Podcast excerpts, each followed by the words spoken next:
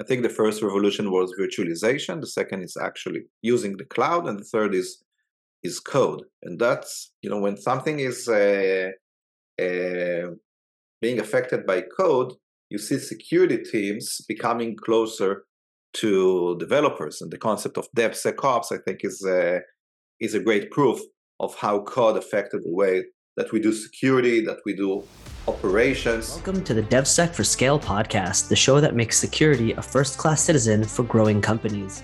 Welcome back, everyone, to the DevSec for Scale podcast. I'm Jeremy Hess, and with me today is a very special guest. We have Ohad Maislish, who is the co-founder and CEO of env0. Ohad, thanks for joining us. How are you doing today? Thanks for having me, Jeremy. I'm having a great day. Great, it's a pleasure. Um, so let's go straight into it, even before we talk about you and your journey to where you where you are to env0. So more and more, we're obviously seeing uh, the move to infrastructure as code since probably say 15 or so years already, um, plus maybe. Can you tell us a bit about where this idea of IAC started and how far we've come till today? Yeah, yeah, definitely. So I think it's the know when we talk about DevOps, the the concepts of both developers and operations doing things together. And if you look at infrastructure and applications, uh, a lot of things have changed. Applications became more complicated, and infrastructure became more complicated or with more options. And with that, different technologies emerge. When we look at the uh, operational folks trying to automate their uh, tasks, they start writing code. When that started, they started with the, the uh, natural basic scripts like bash scripts and then it became more uh, sophisticated maybe with uh, python or uh, uh more levels in that in those scripts but then some concepts emerged with the configuration management chef puppet and later ansible yeah. and that really helped automating configuration but not yet the infrastructure uh, because you didn't do much with infrastructure seven or 10 years ago, you had one server, one virtual machine running a Java monolith or something like that. So you just need to configure the Java application. Uh, but now that you have cloud native, so many different resources, Kubernetes containers, Lambda functions, uh, platform as a service, so many things that you consume from the cloud in different uh, types of resources, um, you need to manage your infrastructure in scale as well. And that's why you have CloudFormation, Terraform, and infrastructure as code. And the interesting thing to see is how they work together, those frameworks, with configuration management and other scripts uh, in order to manage your infrastructure and application end to end. Got it. Yeah. So uh, definitely come a long way to uh, microservices. Uh, we we I've had a few podcast guests as well talking about security of microservices, and it can really be a pain when you get down into the into the weeds of every service. So uh, let's go back, take a step back. Why don't you tell us a little bit about yourself, uh, Ohad, uh, what you've been doing until now, and what led you to env0? Yeah, thanks. Uh, so I think first of all, I'm I'm a geek. I like uh, I like tech. I started programming at a young age. Uh, I worked in tech in a in a young age, and I was always doing uh, you know de- developer work. Later became a manager, but uh, then at some point I, I switched and become became a founder. Specifically about env0, I had my a company. It was actually a services company and we did some very interesting projects to some uh, amazing uh, customers. And I remember one time I was sitting uh, with a customer of, of one of my customers. It was a very big uh, American insurance company. And I remember that I found an issue in their uh, ELB, their uh, load balancer in AWS. and they needed to change the configuration of that ELB in order to, to fix the issue. I was expecting somebody to click a button in AWS in order to modify that load balancer. And then I saw that this person opens GitLab, changes Terraform code, and merge merge the pull request or the uh, or the code, and then uh, it's uh, being executed. And then when uh, we took a look again at the AWS account or the GUI, I just then noticed that it's read only. And it was for me an aha moment for hey, AWS has such a you know advanced role-based access system, and eventually the humans have no access, and only the code has actually full access to uh, uh, provision and update cloud resources. And now we have those DevOps engineers that need to manage two totally separate systems, the code and the cloud accounts, and they don't have the tool to bridge that gap. So that led me thinking that infrastructure as code is totally changing the way we operate and manage our, our cloud accounts. Started talking with a lot of uh, potential customers, and uh, you know the, the the the normal story of uh, founders raising seed money or pre-seed, having the first design partners, having the first users, customers, uh, more fundraising, and so on and so on. And here here we are today. And that's it, just as simple as that. And I want to make a mention as well. We talked about this before the show for very briefly that you have a podcast as well. Do you want to quickly shout out that ah, podcast? Yeah, thanks for letting me share, give a shout out to my podcast. So it's the IAC podcast.com, the infrastructure as code podcast. So everything about DevOps and especially around infrastructure, infrastructure as code, how it affects uh, the architecture and the processes within the organizations. Yeah, we have uh, some uh, amazing guests in the podcast. It's on uh, Spotify and other platforms. So uh, please uh, follow and see see for yourselves yeah, we'll put a link down in the description of the episode Thanks. for sure. So yeah, of course. Thank you. So, Thank you so yeah, so so that's great. So getting back to uh, IAC, your specialty here, um, you know, obviously countless developers are using still and or were using Terraform. Uh, that's the the big name in the room, the elephant. And uh, not too long ago, HashiCorp, you know, made a, a, quite a bit of a stir in the news with regards to their licensing.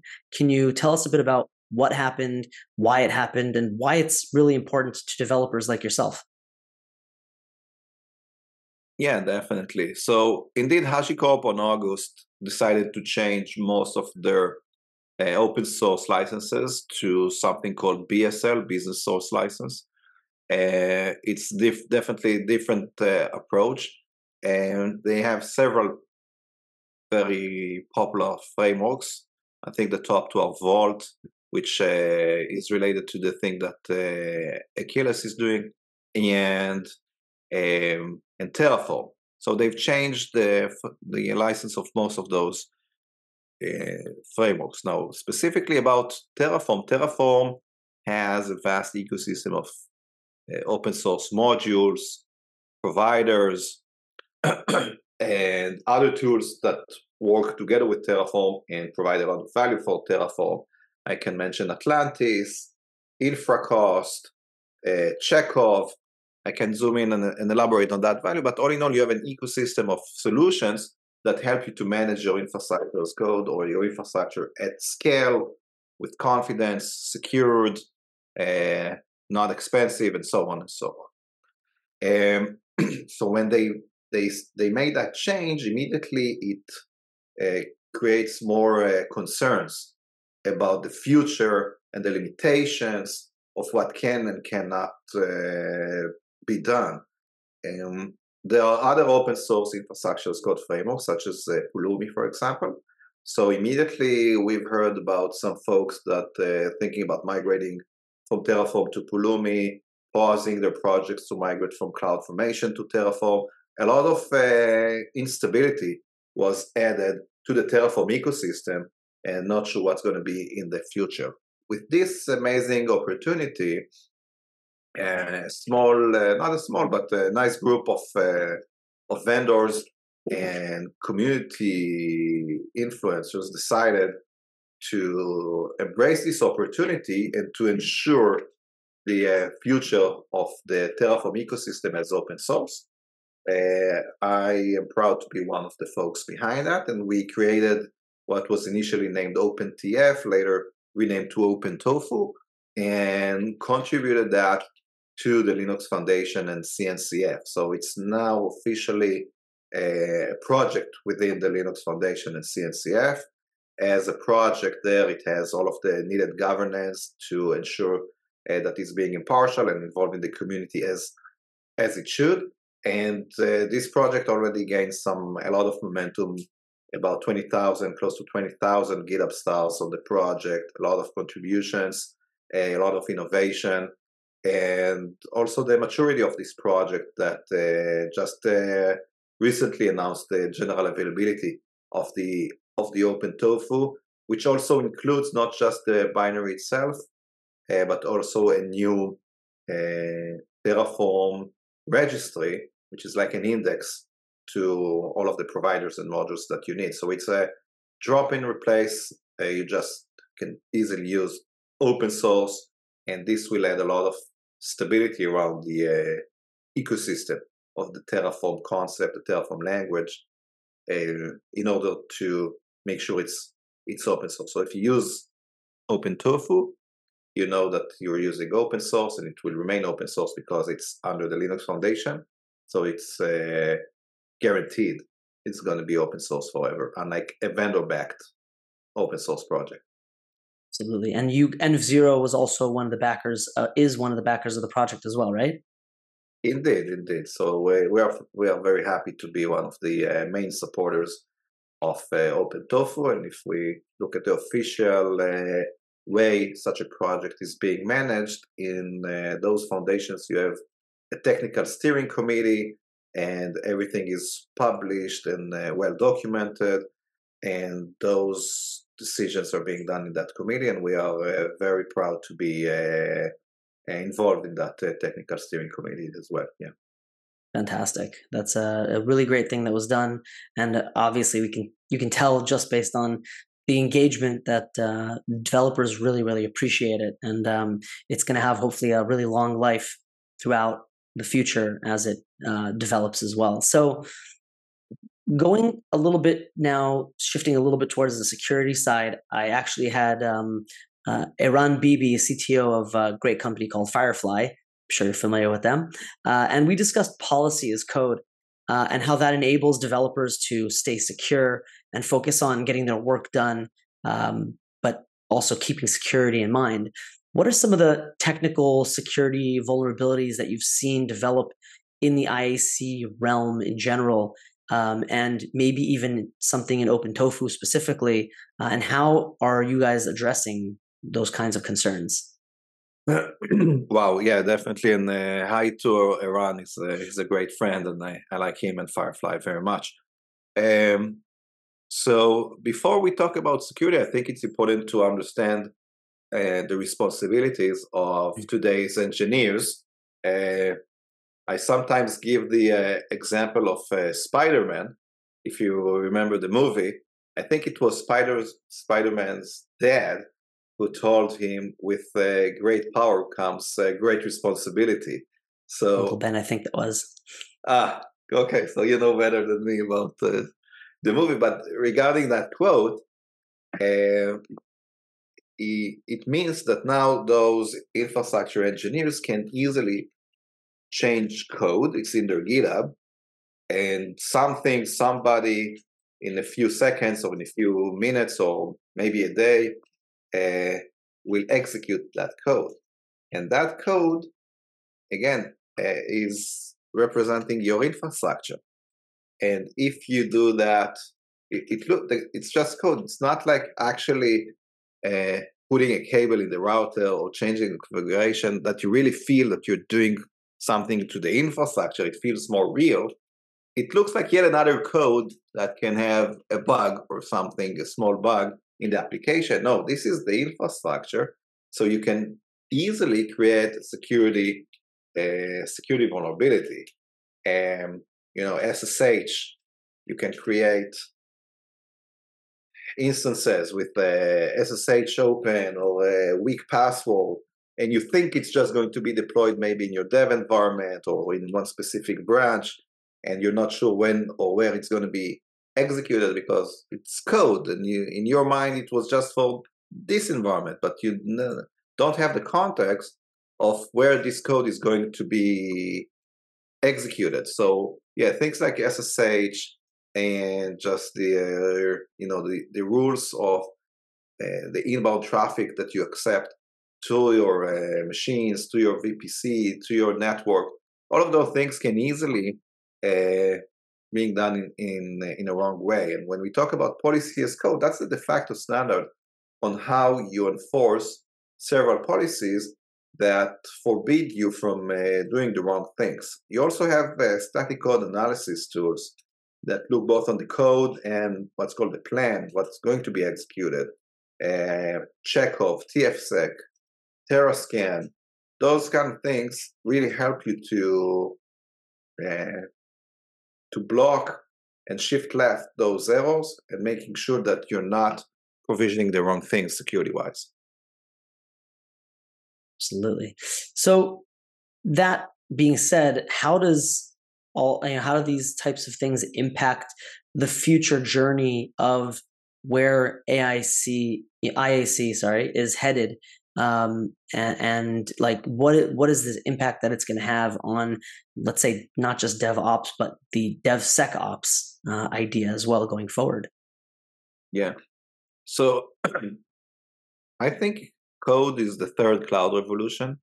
I think the first revolution was virtualization. The second is actually using the cloud, and the third is is code. And that's you know when something is uh, uh, being affected by code, you see security teams becoming closer to developers. And the concept of DevSecOps, I think, is a, is a great proof of how code affected the way that we do security, that we do operations, and, and so on. So I think any organization now needs to understand that the concepts that were relevant 10 years ago need to change. And you need to understand how you're going to manage your infrastructure and code together, whether it's processes, whether it's the type of folks that you hire. Up until five years ago, you probably hired just folks that understand AWS to manage your AWS account. But now, if you if they don't know CloudFormation and Terraform, they're probably in the wrong. Uh, it, it will be more challenging for them to be fruitful and helpful for for that organization. And same for security. If you just have folks that understand in uh, firewalls, that's that's nice. But now, when everything is in code and you see your infrastructure being changed by uh, Terraform or Pulumi or uh, other scripts that are running and affecting your security, you need to understand which are the right tools that work hand in hand with those technologies. So I think we are seeing another major revolution how cloud is becoming code and that affects DevSecOps. It gives the DevSecOps a lot more responsibility, and it's a different culture. It's a different approach to shift left security, starting from the code, whether it's the infrastructure or the or the application code. Absolutely. Um, and uh, the next question I was going to ask, and of course, throughout this whole episode, you've been mentioning a bunch of these tools because you just mentioned tools. I was going to ask what your sort of go to open source tools are for security in in this you know sort of IAC DevOps DevSecOps type of world? What are what are some of the ones that off the top of your head just kind of are maybe even what you use on a regular basis? Yeah, definitely. So I, I mentioned policy as code, but uh, I still didn't mention OPA, Open yeah. Policy Agent. OPA. Um, it's a graduated CNCF project, and uh, this is the de facto way, the de facto standard today to implement security at scale with with code. So if you're thinking about, you know, if you work in DevSecOps and you still didn't hear about OPA and you still didn't write some policies in uh, in OPA, uh, I think you should. And this is the most effective in my opinion, the most effective and important way to scale your security, help your teams to move faster and stay secure. Absolutely. Yeah. And on that same note that you just mentioned about moving fast but staying secure, what are some other tips that maybe you might have for developers that can sort of facilitate that. And I'm not talking about necessarily tools, maybe even sort of thought process, frameworks, uh, ways of, you know, dealing with uh, the culture, for example? What are ways that they can make sure they're still able to get the work that they need done? Because, of course, we need it done. That's like our first priority. But the other first priority is we need it to be secure. Yeah. I think we can look at that from two different ways from the user and from the admin point of view. The user, let's say you're a developer and you have tons of things to do. And if you notice that some of those tasks are regularly being uh, uh, like taking too long for those to be accomplished because you wait for somebody else. There is a bottleneck. You need somebody to change the security settings. You need somebody to provision a new Kubernetes cluster or, or namespace for you. If those things don't take him like immediately, or definitely if they take way too long, over and over again up to the point that you abuse your existing infrastructure uh, in order to just develop the things you need to do, your responsibility in the organization is to raise that concern to your uh, to your managers for them to be aware where the bottlenecks are. On the other end, if you are an admin, if you are those managers and you see that you have a very busy person, uh, this person probably needs help, whether it's more folks on the team or different tools or different processes. I remember one time I met an engineering leader. He manages like 300 engineers. And I've asked for like 30 minutes of his time, and he has like a very nice office. And I sat with him and we kept talking and talking, and the conversation lasted two hours in his fancy office. I remember at one point in uh, in the meeting, I've asked him something, and he said, "Honestly, I don't know that answer. Alex from my team wow. uh, knows that answer." And I said, "Can we call Alex for for two minutes uh, for him to answer my question?" And he said, "Oh no, no, Alex is super busy. We cannot we cannot ask Alex anything. He's he's too busy. So if that's if that's the case, Alex being too busy means that a lot of developers wait for Alex as well, and the entire organization is uh, not as efficient as it, as it can be. So if you are the executive, if you are the admin of what's going on in the organization, and you see those bottlenecks and there are some folks that you are worried about approaching them because they're too busy that's a problem you need to you need to fix. So i think that's my culture kind of answer of how to identify those issues and remove those bottlenecks I like that. That was a, a great tip. One of them that we haven't had yet because usually our tips are more tech related, specific to a tool or something, hmm. uh, some way of securing, uh, you know, whether it's SSO or, or other ways, you know, Those keeping. Are- there's a great, obviously great tips, but the cultural aspect at the end of the day, I mean, when you're dealing with large organizations, why, if you're. Yeah.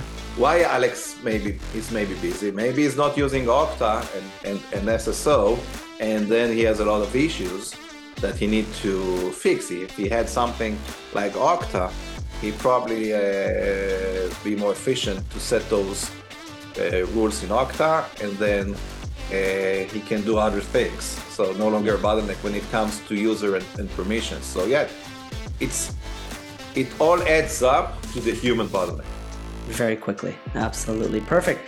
Ohad, thank you so much for your time. This was a fantastic episode. I had a great time, and I'm sure our listeners will enjoy this as well. So, have a great day. Thanks so much for your time. And for all the listeners out there, stay safe.